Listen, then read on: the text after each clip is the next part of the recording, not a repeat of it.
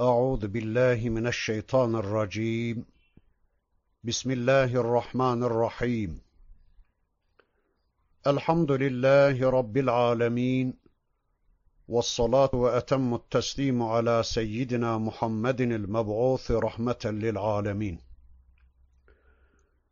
اللهم لا سهل إلا ما جعلته سهلا وأنت تجعل الحزن إذا شئت سهلا.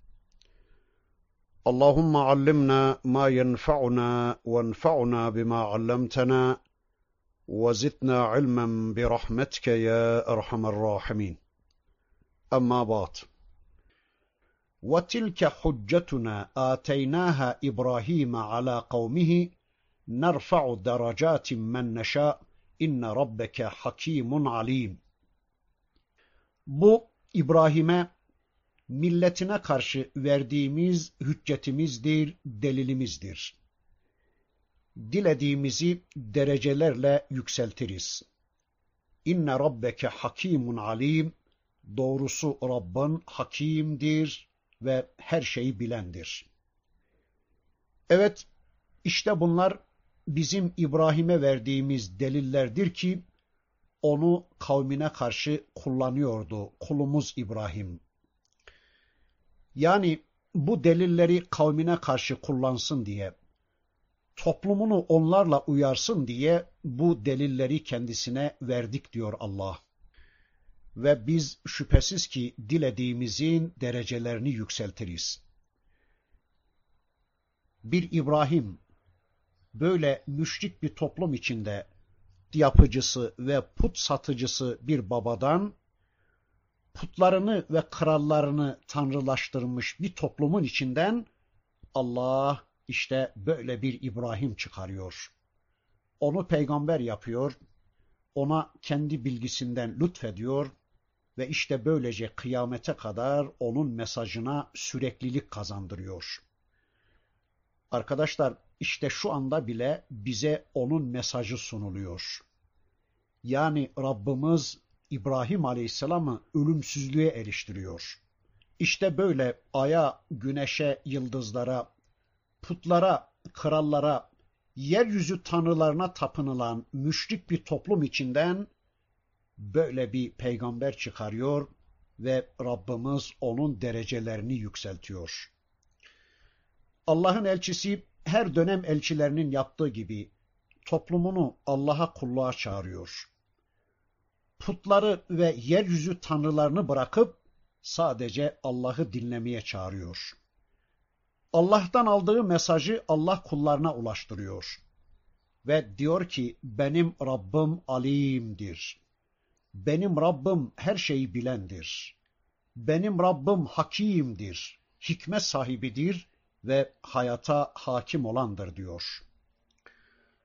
Bakın bundan sonra 84, 85 ve 86. ayetleri de birlikte okuyalım. Rabbimiz şöyle buyuruyor. وَوَهَبْنَا لَهُ إِسْحَاقَ وَيَعْقُوبَ كُلًّا هَدَيْنَا وَنُوحًا هَدَيْنَا مِنْ قَبْلُ ومن ذريته داود وسليمان وأيوب ويوسف وموسى وهارون وكذلك نجزي المحسنين وزكريا ويحيى وعيسى وإلياس كل من الصالحين وإسماعيل واليسع ويونس ولوطا وَكُلًّا فَضَّلْنَا عَلَى الْعَالَمِينَ Ona İbrahim Aleyhisselam'a İshak'ı, Yakub'u bağışladık ve her birini doğru yola eriştirdik. Daha önce Nuh'u ve soyundan Davud'u, Süleyman'ı, Eyyub'u, Yusuf'u, Musa'yı ve Harun'u ki muhsinlere Allah'ı görüyormuşçasına kulluk yapanlara böylece karşılık veririz. Zekeriya'yı, Yahya'yı, İsa'yı ve İlyas'ı ki hepsi muhsinlerdendir. İsmail'i, Elyesa'ı, Yunus'u, Lut'u ki hepsini dünyalara üstün kıldık. Doğru yola eriştirdik. Evet, Allah diyor ki, biz de ona İshak'ı ve Yakub'u lütfettik. Arkadaşlar İbrahim Aleyhisselam'ın iki hanımı vardı ve bu iki hanımından Rabbimiz ona iki oğul lütfetmişti. Hanımlarından birisi Sara annemiz, ötekisi de Hacer validemizdi. Her iki annemizden de birer oğul verdi Allah ona. İbrahim Aleyhisselam'ın Sara annemizden olan oğlunun adı İshak Aleyhisselam, Hacer annemizden dünyaya gelen oğlunun ismi de İsmail Aleyhisselam'dır. Yakup Aleyhisselam da İbrahim Aleyhisselam'ın oğlu, İshak Aleyhisselam'ın oğludur.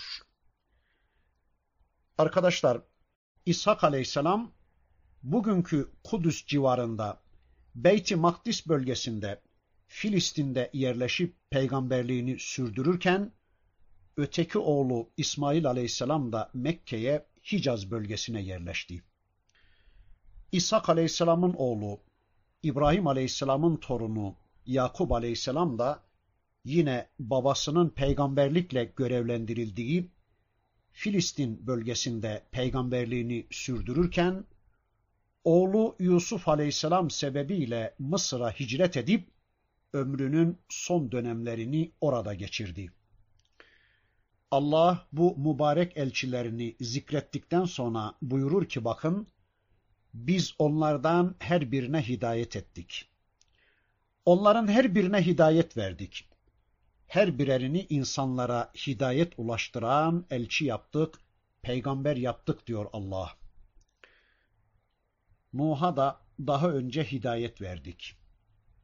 Evet, burada zikri geçen Nuh Aleyhisselam da Hazreti İbrahim'den, onun çocuklarından ve torunlarından zaman olarak çok önce yaşamış bir peygamberdir. Rabbimiz onu Nuh suresinde ve Kur'an'ın değişik yerlerinde anlatır. Kur'an'ın bize haber verdiğine göre Nuh aleyhisselam gerçekten çok uzun ömürlü bir peygamber. Bildiğimiz kadarıyla onun risalet süresi, peygamberlik süresi 950 yıldır. Onun görevlendirildiği toplumda içlerindeki salih kişileri putlaştırıp onlara tapınan bir toplumdur. Yani içlerindeki salih kişilere kulluk eden, onların izlerini takip etmeye çalışan bir toplum. Nuh suresinde de anlatıldığı gibi Nuh aleyhisselam 950 sene didinir, çalışır. Gece anlatır, gündüz anlatır. Kışın anlatır, yazın anlatır. Gizli anlatır, aleni anlatır ama onun anlatmaları, onun tebliğleri, onların firarlarını kamçılar. O anlattıkça onlar kaçarlar. Nihayet onların adam olmayacaklarını Rabbinin bildirmesi sonucu anlayan Hazreti Nuh Aleyhisselam işi Allah'a havale eder. Allah da adam olmayan bu toplumla Hazreti Nuh'un ve ona iman eden bir avuç Müslümanın arasını bir suyla ayrı verir.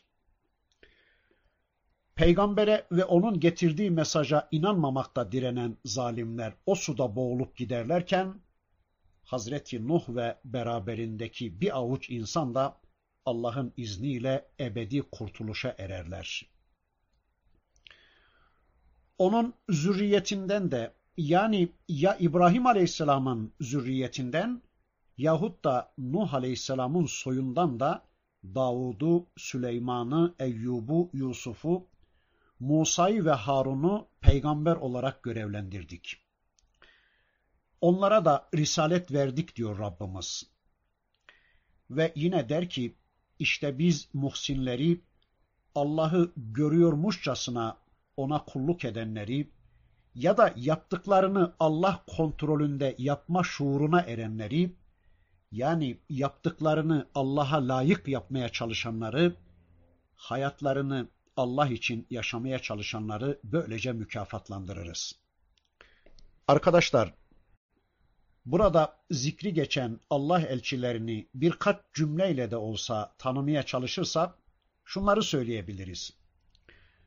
Davud aleyhisselam, İshak aleyhisselamın oğullarından, ve Musa aleyhisselamdan çok sonraki dönemlerde görevlendirilmiş bir peygamber olup, Bakara suresinde anlatıldığına göre de dünyanın en büyük, en güçlü ordusu olan Calut'un ordusunu mağlup eden Talut'un ordusu içinde bir çocuk olup elindeki sapan taşıyla Allah'ın düşmanı Calut'u geberten gençtir. Allah ona risalet ve hakimiyet vermiş, iktidar vermiştir. Saat suresinde Rabbimizin bize haber verdiğine göre Rabbimiz Hazreti Davud'a yeryüzünde halifelik lütfeder. Döneminde insanlar arasında adaletle hükmeden bir devlet reisi olarak Davut Aleyhisselam'ı görüyoruz. Böylece Allah'ın kendisine lütfettiği bu hakimiyet, bu iktidar sayesinde İsrailoğulları, peygamber çocukları olan Müslümanlar, yeryüzünde onun döneminde ilk devletlerini ve hakimiyetlerini elde etmiş olurlar. Onun oğlu Süleyman Aleyhisselam da aynı devletin halifesi ve peygamberi olarak devam eder. Bu iki peygamber dönemlerinde İsrailoğulları yeryüzünde en üstün dönemlerini yaşarlar. Süleyman Aleyhisselam'a yeryüzünde hiçbir melike, hiçbir devlet başkanına nasip edilmeyen, hiçbir otoriteye verilmeyen güç, saltanat ve otorite verilir. Kuşları, kurtları, hayvanları, cinleri, rüzgarları Allah onun emrine teslim eder. Hepsi onun emrine teslimdir. Ayet-i kerimede Eyyub Aleyhisselam'ı da zikreder Rabbimiz. Eyyub Aleyhisselam Kur'an'da Rabbimizin bize haber verdiğine göre önceden çok zengin, çok fazla mal mülk sahibiyken Rabbimizin kendisini tuttuğu bir imtihan sonucu tüm servetini, malını, mülkünü ve de sıhhatini kaybeder. Her şeyini kaybeden Allah'ın elçisi, Allah'ın bu durumda kullarından beklediği sabrı gerçekleştirir ve Allah'ın rıda ve rıdvanına kavuşur. Arkadaşlar, burada zikri geçen Yusuf aleyhisselam ise İshak aleyhisselamın oğlu Yakup aleyhisselamın 12 oğlundan biridir. Yusuf suresi onun hayatını bize uzun uzun anlatır.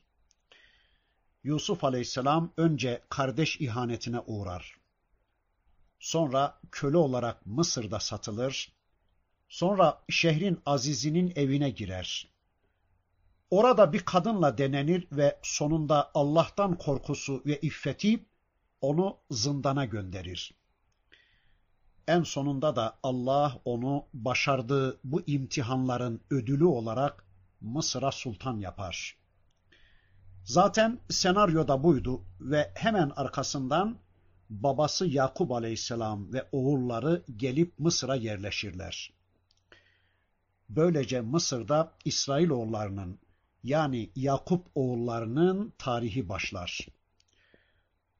Uzun bir süre Mısır'a peygamber çocukları, İsrailoğulları egemen olurlar. Mısır'a egemen olan bu peygamber çocuklarının egemenliği süresince Mısır tarihinin en mutlu ve en adil dönemini yaşar. Ve nihayet Firavun oğullarının Mısır'da egemenliği ellerine geçirip bu peygamber çocuklarını, İsrail oğullarını köleleştirmesi ve daha sonra Musa Aleyhisselam'ın gelip onları kurtarması işte bunlar Kur'an'da uzun uzun anlatılır. Yine bu ayeti kerimede zikri geçen Zekeriya, Yahya ve İlyas ki hepsi de Allah'ın kutlu elçileridirler. Hepsi de Allah'ın salih kullarıdırlar. Zekeriya aleyhisselam yaşlı ve ihtiyar haline ulaşmışken, saçları ağarmış ve kemikleri gevşemişken, Allah'tan dinini, yolunu devam ettirecek, mirasına sahip çıkacak bir veli, bir evlat ister. Allah o yaşlı halindeyken ve de üstelik karısı da kısırken adeta ölüden diriyi çıkarırcasına ona bir oğul nasip eder. Bu oğlun adı da Yahya'dır. Bu ismi de ona Allah vermiştir. Daha önce yeryüzünde hiç kimseye verilmemiş bir isim.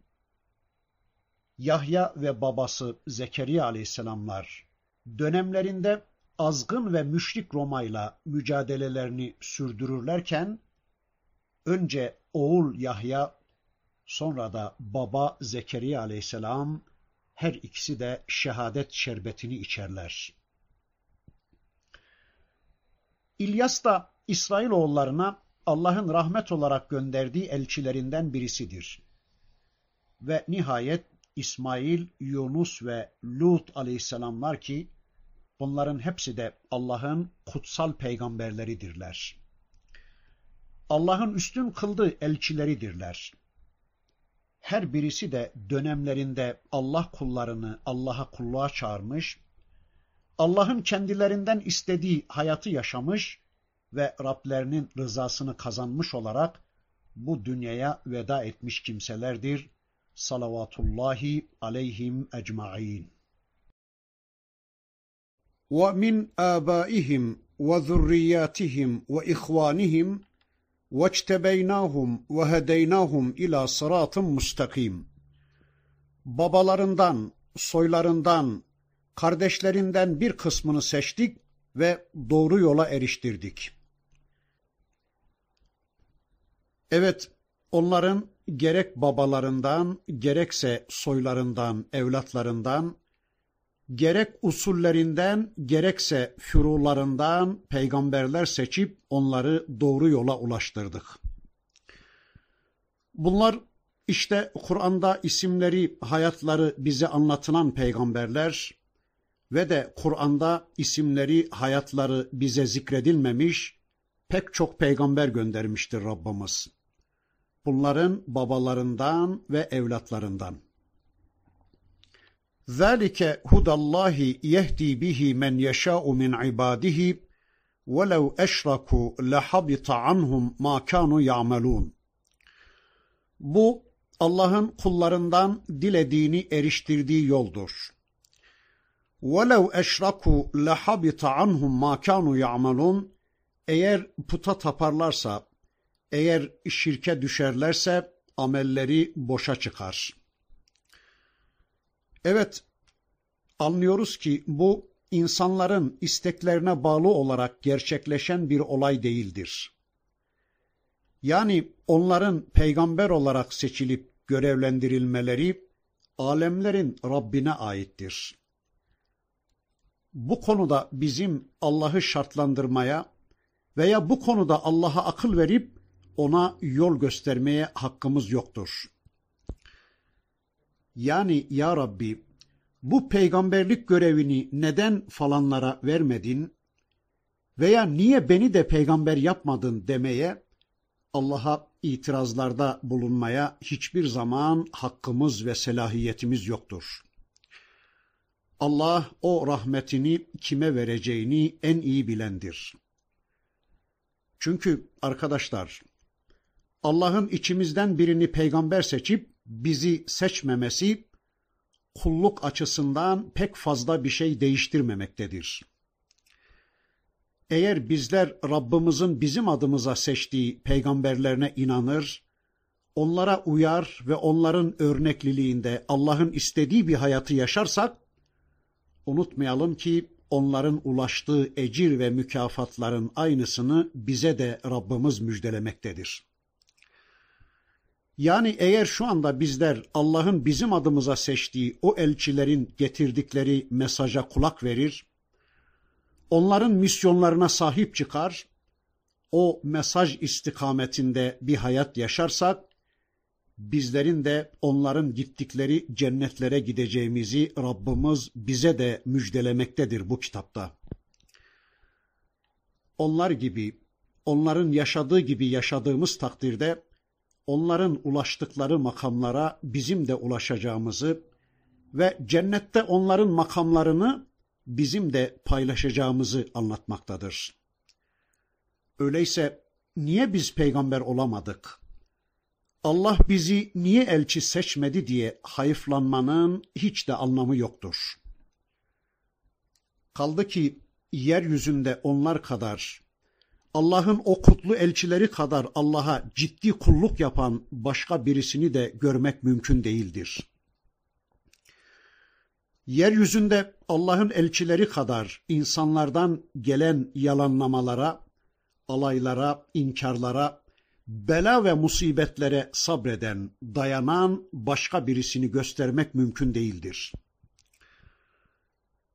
Yani yeryüzünde Allah'a en mükemmel kulluğu yapanlar onlardır. İnsanların en salihleri, insanların en mükemmelleri ve en muttakileri onlardır. Rabbimiz yeryüzünde onlara en yüce değeri vermiş ama bakın Allah o şerefli kullarına zaman zaman şu tehdidi de yapmıştır. Eğer onlar yeryüzünde Allah'ın seçtiği örnek kullar olarak Allah'ın kendilerinden istediği kulluğu, Allah'ın kendilerinden istediği teslimiyeti gerçekleştirmemiş olsalardı, yani eğer birazcık bu konuda gevşeklik göstermiş olsalardı, azıcık da olsa kendilerini Rablerine kulluk ortamından uzaklaştırıp şirke düşüverselerdi, hayatlarında azıcık da olsa Allah'ı ikinci plana atıverselerdi, ya kendi hevalarını, kendi arzularını ve heveslerini yahut da Allah'tan başka birilerini ilah kabul edip onların arzularını gerçekleştirmeye meylediverselerdi, tağutları, liderleri, önderleri, toplumu, çevreyi, adetleri, ayı, güneşi, yıldızları Tanrı kabul edip onlar kaynaklı bir hayata azıcık meyledi verselerdi veya bir lahza onların hatırlarını Allah hatırına tercih ediverselerdi, Allah yanında onlara da hayata karışma, yani onlara da uluhiyet ve rububiyet hakkı tanıyıverselerdi, yeryüzünde onlara da birazcık egemenlik hakkı tanıyıverselerdi, kesinlikle bilelim ki Allah onların tüm amellerini boşa çıkarır ve onların şah damarını koparıverirdi. Arkadaşlar, Kur'an-ı Kerim'e baktığımız zaman bu konuda gerçekten çok ciddi tehdit ayetlerini görmemiz mümkündür. Mesela bakın şu Ara suresinde Rabbimiz peygamberi hakkında şöyle buyurur. Em yekulûne iftara alallahi keziba فإن يشاء الله يختم على قلبك ويمحو الله الباطل ويحق الحق بكلماته İnnehu alimun bizati sudur. Yoksa ey Muhammed, ey peygamberim, senin için Allah'a karşı yalan yere iftira etti mi diyorlar. Allah dilerse senin kalbini mühürler, batılı da yok eder. Hakkı sözleriyle gerçekleştirir.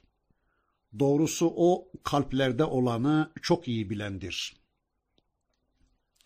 Evet, yoksa onlar, o müşrikler, peygamber yalan uydurdu mu diyorlar. Yoksa onlar peygamberin kendi kendine yalan uydurup, kendi uydurduğu bu sözleri Allah'a izafe ederek, ona karşı yalan iftira ettiğini mi iddia ediyorlar? Yani onlar Allah bir şey indirmemiştir. Allah zaten bir şey indirmez. Allah vahiy göndermez. Allah hayata karışmaz. Allah bizim hayatımıza karışmaz. Allah bize vahiy gönderip bizden bir şeyler istemez. Allah bize arzularını bildirmez. Allah bu dünyayı yaratmış, bizleri yaratmış ve sonra da bizi kendi halimize bırakmıştır. Bildiğiniz gibi keyfinize göre bir hayat yaşayın demiştir. Hal böyleyken Allah bize bir şey indirmemişken ey Muhammed, bunu sen kendin uyduruyor ve utanmadan bir de bunları bana Allah vahyediyor diyerek kendi yalanlarını Allah'a izafe etmeye kalkarak Allah'a iftira ediyorsun mu diyorlar bu adamlar. Yani seni yalancılıkla ve Allah'a iftira etmekle mi suçluyorlar ey peygamberim? Eğer gerçekten bu kafirlerin iddia ettikleri gibi sen böyle bir konuda Allah'a yalan iftirada bulunmuş olsaydın, mutlaka senin o kalbini mühürler, dilini koparır, beynini damgalar ve bu Kur'an'ı sana unuttururduk. Onu senin kalbinden söküp alırdık. Senin vahiy kaynağını kesip kuruturduk. Arkadaşlar, tehdidi görüyor musunuz? Peki kime yapılıyordu bu? Allah'ın yeryüzünde en çok sevdiği kuluna ve peygamberine. Yani peygambere bile böyle bir tehdit söz konusuysa Allah'a yalan uyduranların, uydurdukları yalanı Allah'a izafe etmeye kalkışanların vay haline. Yani Allah demediği halde Allah böyle diyor demek suretiyle ya da Allah'ın dediklerini demedi biçiminde gizlemek suretiyle Allah'a yalan iftirada bulunanların vay haline. Allah'ın dediklerini demedi, demediklerini de dedi şeklinde Allah'a yalan iftirada bulunmak. Efendim, zaten Allah da bundan yanadır. Allah da bunu istemektedir diyerek Allah'ın istemediklerini Allah istiyormuş pozisyonunda insanlara sunmak, Allah'a yalan iftirada bulunmak demektir. Efendim, Allah da demokrasiden yanadır. İslam da laikliği önermektedir. Efendim, Kur'an'da kesinlikle cihat yoktur. Allah böyle bir şey asla emretmemiştir. Bu çağda bu devirde kesinlikle böyle çağ dışı bir şeyi Kur'an emretmez. El kesme, göz çıkarma kesinlikle Kur'an'a yakışan şeyler değildir bunlar. Baş örtme de yoktur efendim. Nereden çıkarıyorlar bunu? Kur'an'da kesinlikle böyle bir emir yoktur. Kur'an mahza bir ahlak kitabıdır. Kur'an da demokratik bir sistem öneriyor efendim. Kur'an bundan başka bir şey demiyor ki diyerek kimileri de bugün Allah'ın dediklerini demedi, demediklerini de dedi demeye çalışıyorlar veya dedirtmeye çalışıyorlar Allah'a, Kur'an'a. İşte bu da Allah'a yapılan yalan iftiradır. Efendim ben Kur'an'ı başından sonuna kadar taradım orada baş örtmeye dair bir tek ayet bile bulamadım diyen kişinin iftirası. Veya ben bu insanların kurtuluşu için bir tek yol biliyorum, o da demokrasidir. Bunun dışında başka sıhhatli bir çıkış yolu bilmiyorum diyen adamın iftirası. Arkadaşlar, bütün bunlar Allah adına beyan ve Allah adına Allah'a yalan iftiralardır ya da Yahudi ve Hristiyanlar, müşrikler bir hayat yaşıyorlardı ki baştan sona İslam'dan uzak ama diyorlardı ki işte bu yaşadığımız hayat Allah'ın istediği hayattır. İşte Allah'ın razı olduğu hayat budur. Allah kullarından böyle bir hayat ister. Bizler şu anda Allah'ın razı olduğu hayatı yaşıyoruz. Bizler Allah'ın elçisi Musa'nın yolundayız. İsa'nın yolundayız. Veya bizler Hanifleriz. Yani biz İbrahim'in yolundayız diyorlar ve Allah'a yalan iftirada bulunuyorlardı.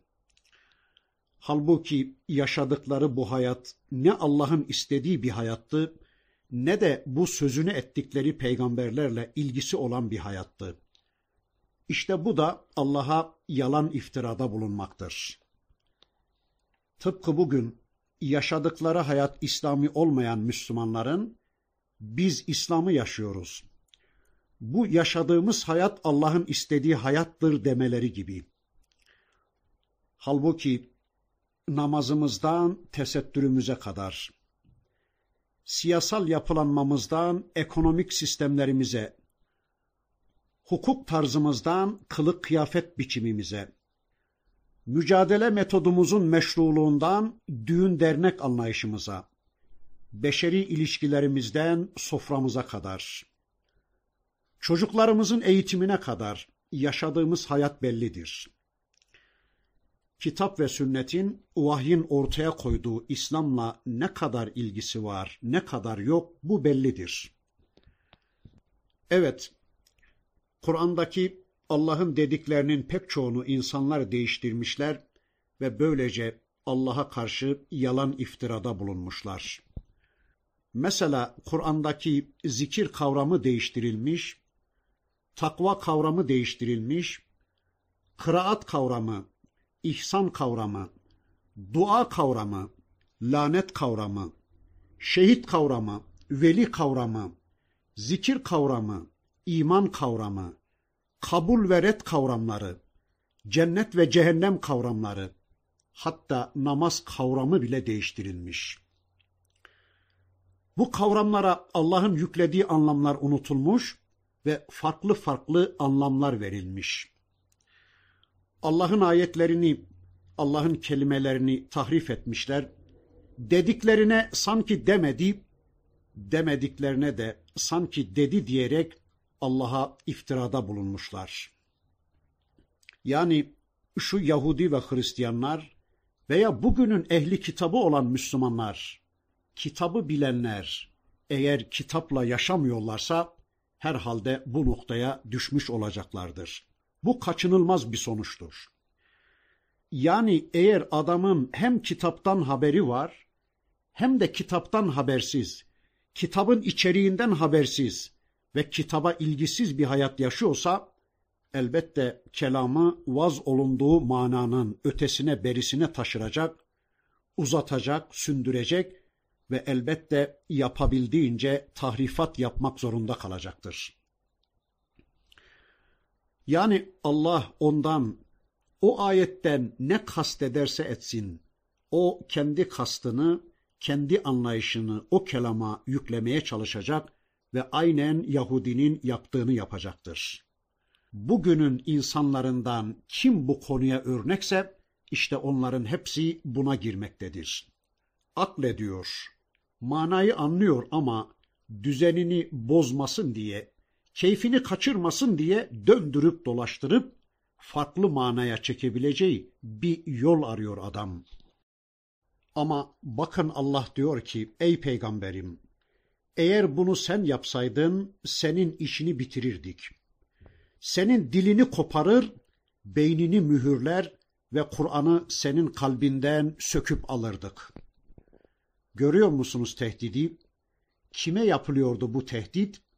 Az evvelde ifade ettiğim gibi yeryüzünün en şerefli insanına. Arkadaşlar demek ki bu konuda peygamber bile olsa gözünün yaşına bakılmıyor. Kur'an-ı Kerim'de bunun gibi peygamberlerle alakalı pek çok tehdit ayetleri görmekteyiz. Yeryüzünde Allah'ın en şerefli kulu olan bir peygambere bile böyle bir tehdidin yapılmış olması bu konuda bizi çok titiz davranmaya, çok korkmaya, çok dikkatli olmaya davet ediyor. Bakın Bundan sonraki 89. ayeti kerimesinde de Rabbimiz şöyle buyuruyor. أولئك الذين آتيناهم الكتاب والحكم والنبوة فإن يكفر بها هؤلاء فقد وكلنا بها قوما ليسوا بها بكافرين. Kendilerine kitap, hüküm ve peygamberlik verdiklerimiz işte bunlardır. Kafirler onları inkar ederlerse inkar etmeyecek bir milleti biz onlara vekil kılarız. Evet, Rabbimiz bu elçilerine kitap, hüküm, hikmet ve nübüvvet vermiştir. Rabbimiz elçilerine onunla hayatlarını düzenlesinler ve toplumlarına onu ulaştırsınlar diye kitap vermiş. Bir de onu o kitabı anlama, o kitabın ayetlerini kavrama ve hayatta uygulama bilgisi dediğimiz hikmet vermiştir onlara. Hüküm vermiş, toplumlarına karşı hakimiyet vermiştir. Arkadaşlar hikmet kitabı anlama, o kitabın ayetlerini yaşanan hayatın hadiselerine intibak ettirebilme, sosyal olayları o kitabın ayetleriyle yorumlama, kitabın ayetleriyle problemleri çözümleme ve hayata düzen verme bilgisidir. İşte Rabbimiz elçilerine bu bilgiyi de vermiştir. Rabbimiz elçilerini kitap bilgisiyle, hikmet ve risalet bilgisiyle donatarak insanlığa haberci kılmıştır onları. İnsanlığın hayatına karışma konusunda onları odak nokta seçmiştir. Allah'ın elçileri Rablerinden aldıkları bu kitapları ve suhufları toplumlarına okudular, anlattılar, uyguladılar, pratikte gösterdiler ve toplumlarına örnek oldular. Vahiy nedir? Kitap nedir? Vahiy ve kitap ne için vardır? Allah kullarından nasıl bir kulluk ister? Tüm bunları toplumlarının gözleri önünde pratikte gösterdiler ve toplumları için en büyük rahmet kapıları oldular. Eğer bu insanlar onları inkar ederler, onlara karşı nankörce bir tavır takınırlar ve Allah'ın kendilerine merhametinin gereği olarak açtığı bu rahmet kapılarından istifade etmek istemezlerse, bilesiniz ki onları inkar etmeyecek, onların kadr kıymetlerini bilecek bir milleti onlara vekil kılarız. Evet, kim Allah'ın bu elçilerini küfreder, Allah'ın bu hayatları son derece açık ve net elçilerini örter, örtbas etmeye çalışır ve toplumda bu elçilerin pratik hayatlarını, sünnetlerini gündeme getirmemeye, gizlemeye ve toplumun gözünden saklamaya çalışırsa, biz kafir olmayan bir milleti onlara musallat ederiz de, onları o vekillerimiz vasıtasıyla yok ederiz. Onlar eliyle onların defterlerini düreriz diyor Allah. Evet, peygamberleri ve peygamberlerin yollarını örtmek isteyenleri yeryüzünden sileriz de onların yerine peygamberlere bağlı bir kavim, bir toplum getiririz. Dünyayı ve dünyanın hakimiyetini onların eline veririz diyor Allah. Arkadaşlar, Kur'an'ın en büyük müjdelerinden birisidir bu müjde ki daraldığımız, bunaldığımız zaman Rabbimiz onu bizim karşımıza çıkarıveriyor. Mesela birisine anlatıyoruz, çırpınıyoruz, didiniyoruz ama adam anlamıyor. Sıkıldığımız, bunaldığımız, ümit inkisarına uğradığımız bir anda Rabbimizin verdiği bu müjde bizim imdadımıza yetişiyor. Bu müjdeyle serinliyor ve bizi anlamak istemeyen adama diyoruz ki ne yaparsan yap, nasıl inkar edersen et. Şunu biz biliyoruz.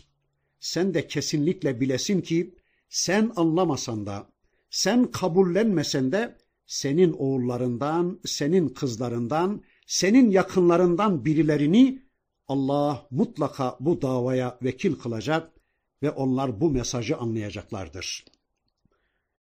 Evet Rabbimiz diyor ki burada ey peygamberim ve ey peygamber yolunun yolcuları şu anda sizin çevrenizdeki bu kitabın muhatapları, bu mesajın muhatapları bu mesajı anlamasalar, anlamak istemeseler de kitabı ve sünneti değersiz görseler ve bu mesajı örtmek için ciddi bir çaba sergileseler de üzülmeyin.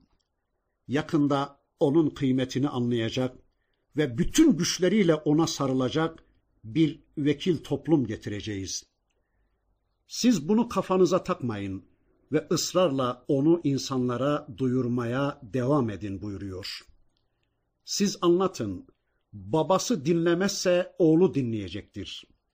Anası dinlemezse kayınpederi anlayacaktır. Biri dinlemek istemezse öteki dinleyecektir. Siz bunu kendinize dert edinmeden anlatmaya bakın diyor Allah. Ulaikellezine hedallahu febihudahu muktedih. Kul la es'elukum aleyhi ecra in huve illa zikra lil alemin. İşte bunlar bu peygamberler Allah'ın doğru yola eriştirdikleridir. Allah'ın hidayete ulaştırdıklarıdır. Onların yoluna uy. Sizden buna karşılık bir ücret istemem. Bu sadece alemler için bir hatırlatmadır. Deyiver ey peygamberim. Evet, bu peygamberler Allah'ın kendilerine hidayet ettiği ve aynı zamanda Allah'ın izniyle insanları hidayete ulaştıran, insanları küfür ve şirk bataklıklarından, isyan ve itaatsizlik badirelerinden, karanlıklardan nura, hidayete ve aydınlığa çıkaran kimselerdir. İnsanlara yol gösteren mihmandarlardır onlar. İnsanları dünyada en doğruya, en güzele, en mutlu ve mesut bir hayata, ahirette de ebedi kurtuluş ve cennete çağıran kimselerdir. İşte Allah'ın elçilerinin varlık sebebi budur.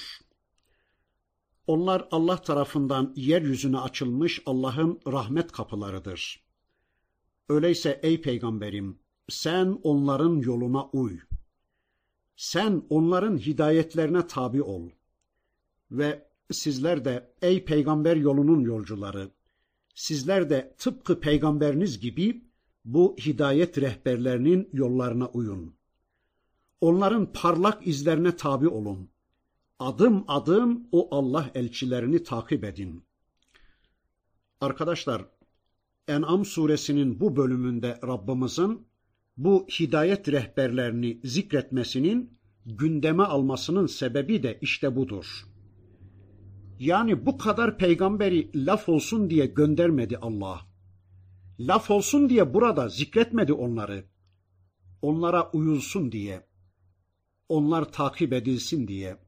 Onlar örnek alınsın diye. Onlara tabi olunsun diye. Onların hayatları adım adım takip edilsin ve sonunda insanlar onların ulaştıkları makamlara ulaşsınlar diye anlattı Rabbimiz. İşte peygamber budur. Peygamber kişinin hayatında örnek aldığı ve izinden gittiği kimsedir. Evet, biliyoruz ki peygamber dinde temeldir ve kişinin örneğidir. Arkadaşlar, önceki derslerimizde de demeye çalışmıştım. Peygamber bizim hayatımızda amir ve nahidir. Peygamberin bizim hayatımızda evet veya hayır deme, emretme ve yasaklama yetkisi vardır, hakkı vardır. Zaten peygamberin peygamber oluşunun hikmeti de işte buradadır. Bakın çocukluğumuzdan bu yana bize bir peygamber öğrettiler. İşte sıdık sahibi, ismet sahibi, emanet, fetanet ve tebliğ sıfatlarının sahibi bir peygamber anlattılar. Bu sıfatlar onun kendisiyle ilgili yönüdür. Bunları zaten kabul etmek zorundayım ve kabul etmişim ben. Yani peygamberin doğru sözlü olduğunu, doğru söylediğini, günahsız olduğunu, emin olduğunu, emanet sahibi olduğunu, zeki olduğunu, kendisine gelen ayetleri gizlemeden eksiksiz olarak insanlara tebliğ ettiğini kabul ettim ve inandım ben. Ama bilelim ki sadece bunu kabulleni vermem benim birini peygamber olarak kabullenmem manasına gelmeyecektir. Arkadaşlar, benim birini peygamber kabul etmem demek, bunları kabullenmekle beraber, yani onu bu sıfatların sahibi bilmek ve inanmakla beraber, aynı zamanda onun benim hayatımda amir ve nahi oluşunu da kabul etmem demektir. Yani eğer ben peygamberi bu sıfatların sahibi olarak kabul eder ama onu hayatımda amir ve nahi olarak kabul etmezsem, yani hayatımda emredici ve nehyedici biri olarak bilmezsem, onu peygamber olarak kabul etmiş sayılmayacağım demektir. Zira peygamberin peygamber olarak kabul edilmesi demek, onun hayata hakim olması demektir. Benim hayatımda bir şey kabul edilecekse, bir şey reddedilecekse, evet veya hayır denecekse, bu olmalı, bu olmamalı, bu yapılmalı, bu yapılmamalı denecekse, bunu o demelidir ve ben yapmalıyım ya da yapmamalıyım. Yani benim birini peygamber kabul etmem demek, her şeyimle adım adım onu takip etmem demektir. İzinden gitmem demektir. Her şeyimle kendisine benzemem ve kendisine her konuda teslim olmam demektir. Değilse işte bir zamanlar böyle bir peygamber yaşamış. Adı şuymuş, babası buymuş, doğum tarihi şuymuş, şurada doğmuş, şurada vefat etmiş. Bunları bilmek değildir peygambere iman. İşte bakın burada ayeti kerimede Rabbimiz üstelik bunu bize de demiyor da peygamberi Hazreti Muhammed Aleyhisselam'a söylüyor. Ey peygamberim işte senden önce yaşamış ve hayatlarını bu kitapta sana anlattığım peygamberlerim hidayet rehberleridir. Öyleyse sen de onlara uy. Onlara tabi ol diyor. Öyleyse elbette anlıyoruz ki ona denen aynı zamanda onun şahsında onun yolunun yolcuları olarak bize de denmektedir. Bunlar bu peygamberler Allah tarafından seçilmiş, Allah tarafından eğitilmiş ve hayatları da yine Allah tarafından yasallaştırılıp onaylanmış, bize örnek olarak sunulmuş kimselerdir. İşte bizim için en mükemmel örnekler, en mükemmel imamlar bunlardır. Hayatlarında kesinlikle falso olmayan ve bizim kendilerini örnek alıp hayatlarını yaşadığımız zaman, kendilerini taklit ettiğimiz zaman, kendilerini takip ettiğimiz zaman kesinlikle hata etmeyeceğimiz mükemmel örnekler. Hayatları Allah tarafından kesinlikle onaylanmış örnekler. Öyleyse biz kendimiz için onları örnek bilmek zorunda olduğumuz gibi insanları da Allah'ın bu örnek insanlarına çağırmak zorundayız. Gelin ey insanlar, yeryüzünde en güzel örnekler bunlardır. Yeryüzünde en güzel örnekler Allah'ın elçileridir. Gelin yeryüzünün en emin, en güvenilir örneklerine benzeyelim. Gelin onları örnek alalım demek zorundayız. Ama biz onları bırakıp da birbirimizi ya da içimizden birilerini örnek aldığımız zaman Allah'ın onaylamadığı bir hayat bizim için asla örnek olamaz. Bundan dolayıdır ki toplumun kendilerini örnek kabul ettikleri, önder kabul ettikleri insanlar, hacılar, hocalar, mürşitler, şeyhler daima kendilerine bir görev olarak şunu çok iyi bilmeliler. İnsanlara gelin peygamberlerle beraber olalım. Gelin hayatları Allah tarafından onaylanmış elçilere benzeyelim. Gelin kitabın dediği gibi olalım. Gelin sünnetin dediği gibi yaşayalım demek zorundayız. Kesinlikle insanları kendimize veya kendimiz gibilere çağırmamalıyız. Gelin bizim gibi olun. Gelin bizim gibi yaşayın. Bizi örnek alın. Biz nasıl yaşıyorsak siz de öylece yaşayın demeye hakkımız yoktur. Çünkü eğer insanlar bizi örnek alır, bizim gibi olmaya çalışırlarsa bizde çakılır kalırlar ve bizi bir adım bile öteye aşamazlar. Yani ancak bizim kadar olabilirler. Daha öteye geçemez bu insanlar. Biz de hiçbir zaman mükemmel değiliz. Yani biz hiçbir zaman eksiksiz değiliz. Bizim hayatımız Allah tarafından onaylanmış ve insanlığa örnek gösterilmiş değildir. Öyleyse bize düşen Allah'ın elçileri gibi olmak ve zinhar Allah kullarını Allah'ın elçileri gibi olmaya çağırmaktır. Bunu hiçbir zaman hatırımızdan çıkarmamalıyız.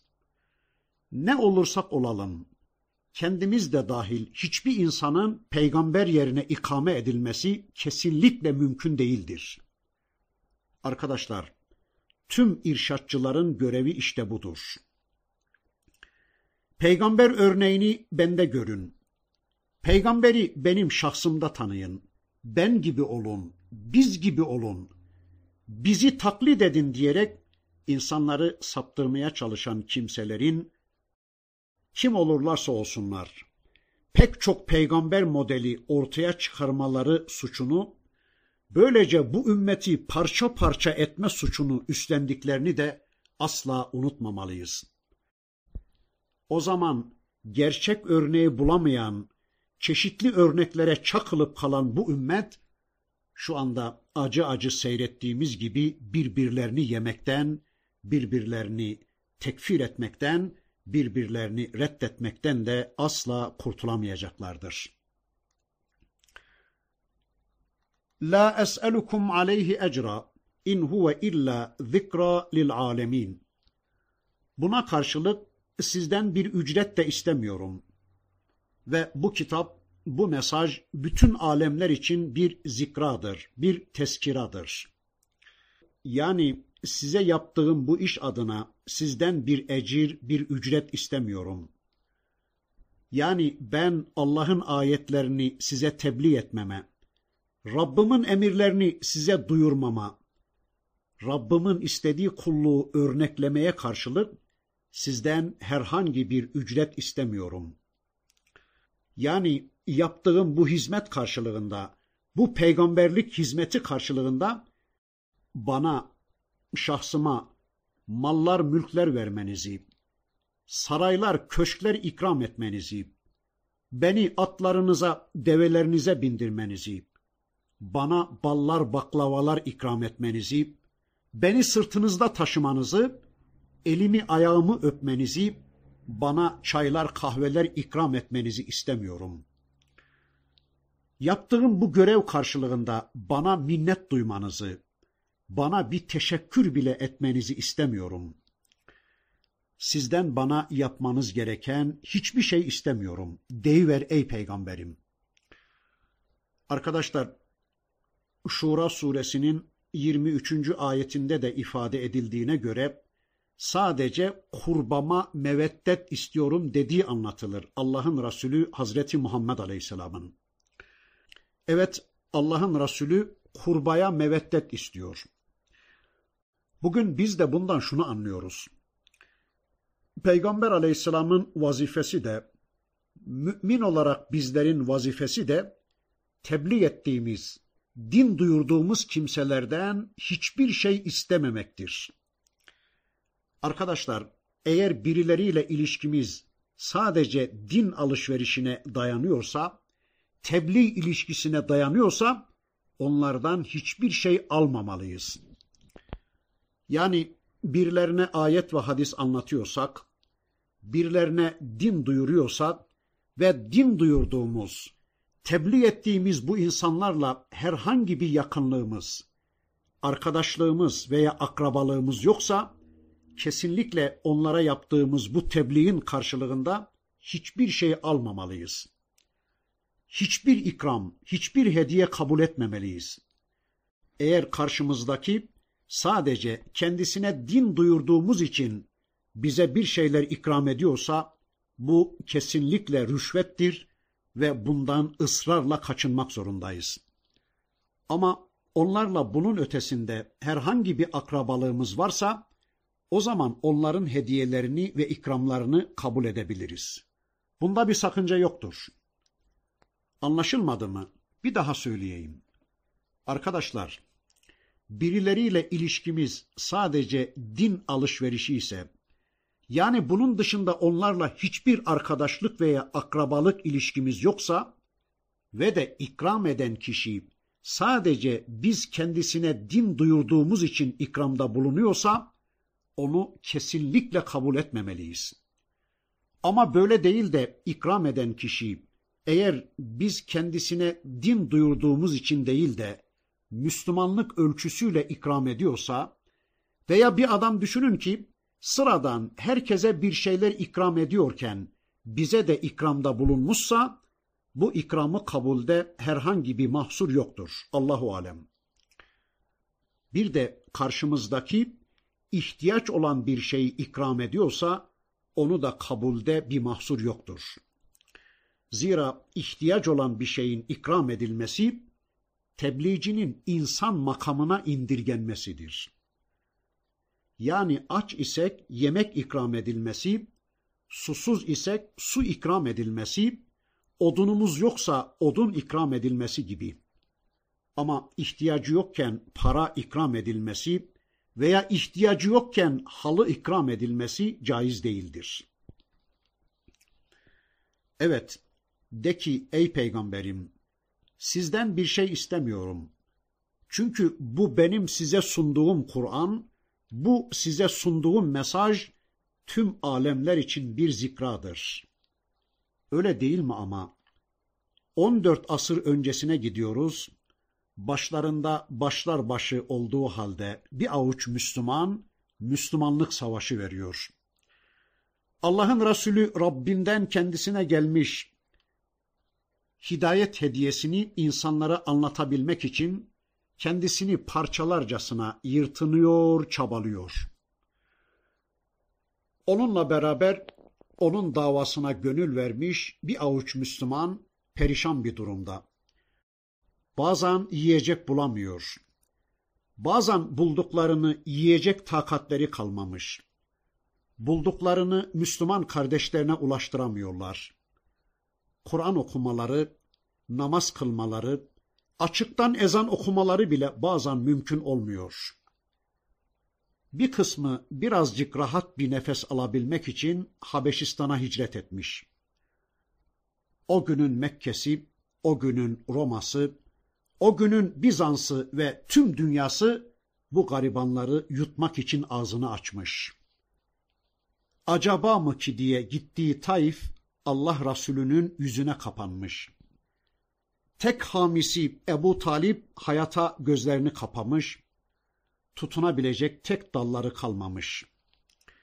Müşteriler çekilmiş, müdür sizinle irtibatı kesmiş, toplum sizi dışlamış, tağutlar soruşturmalarını, kovuşturmalarını başlatmış, mahkemeler aleyhinizde davaları çoğaltmış, timsahlar peşinize takılmış, aileniz, hatta karınız kızınız bile davanıza köstek olmak için, ayak bağı olmak için sizden yüz çevirmiş. İşte böyle bir durumda karşınıza tutunacak bir dal, bir ayet çıkıyor. Bakın diyor ki o ayet in huve illa zikra lil alemin. Kulum hiç korkma, hiç üzülme, hiç mükedder olma. Bu inandığın, bu yolunda olduğun, bu bayraklaştırdığın dava öyle ulvi, öyle yüce bir dava ki sadece Kureyş'e değil, sadece Mekke'ye değil, sadece Bizans'a ve Roma'ya değil, sadece Osmanlı'ya, Selçuklu'ya değil, sadece Türkiye'ye, Konya'ya değil, tüm alemlere bir zikradır bu dava. Tüm dünyaya zikradır bu kitap. Unutma ki bu kitap benim kitabımdır. Bu dava benim davamdır. Bu davanın arkasında ben varım. Sen hiç üzülme. Bu dini, bu davayı insanlara ben duyuracağım. Bu kitabı insanların gönüllerine ben yerleştireceğim. İşte ayeti kerimesinde Rabbimiz bu yolun yolcularına bu müjdeyi veriyordu. Öyleyse bir Müslüman olarak bu davaya gönül vermiş bir Allah eri olarak ben babam da yol vermese, ailem de dinlemese, çevrem de alaya alsa, tağutlar ve onların kanunları da beni kuşatsa, çevrem de beni kıskaca alsa ne gam. Ayetle anlıyorum ki ben Rabbimin safındayım. Ben Rabbimle aynı saftayım. Rabbıma dayanmış biri olarak, melekle teyit edilmiş biri olarak kimden ve neden korkacağım da ben? Çevremdekiler, çağımdakiler anlamak, dinlemek istemediler diye niye üzüleceğim de ben? Buradakiler anlamak istemedilerse oradakiler anlayacaktır. Bugünküler dinlemek istemedilerse bile yarınkiler dinleyeceklerdir. Çünkü unutmayalım ki bu kitap, bu mesaj sadece burası ile sınırlı değildir. Sadece Konya ile, sadece Türkiye ile sınırlı değildir. Sadece bugünle sınırlı değildir. Tüm alemlere, tüm zamanlara yönelik bir kitaptır, bir mesajdır bu. Doldu mu? Tamam. Arkadaşlar vaktimiz doldu. İnşallah bu hafta da burada kalıyoruz. Surenin geri kalan ayetlerini tanımak için önümüzdeki hafta tekrar bir araya gelmek üzere Allah'a emanet olun. Subhaneke Allahumma ve bihamdik eşhedü en la ilahe illa ent estağfiruke ve etubu ileyk.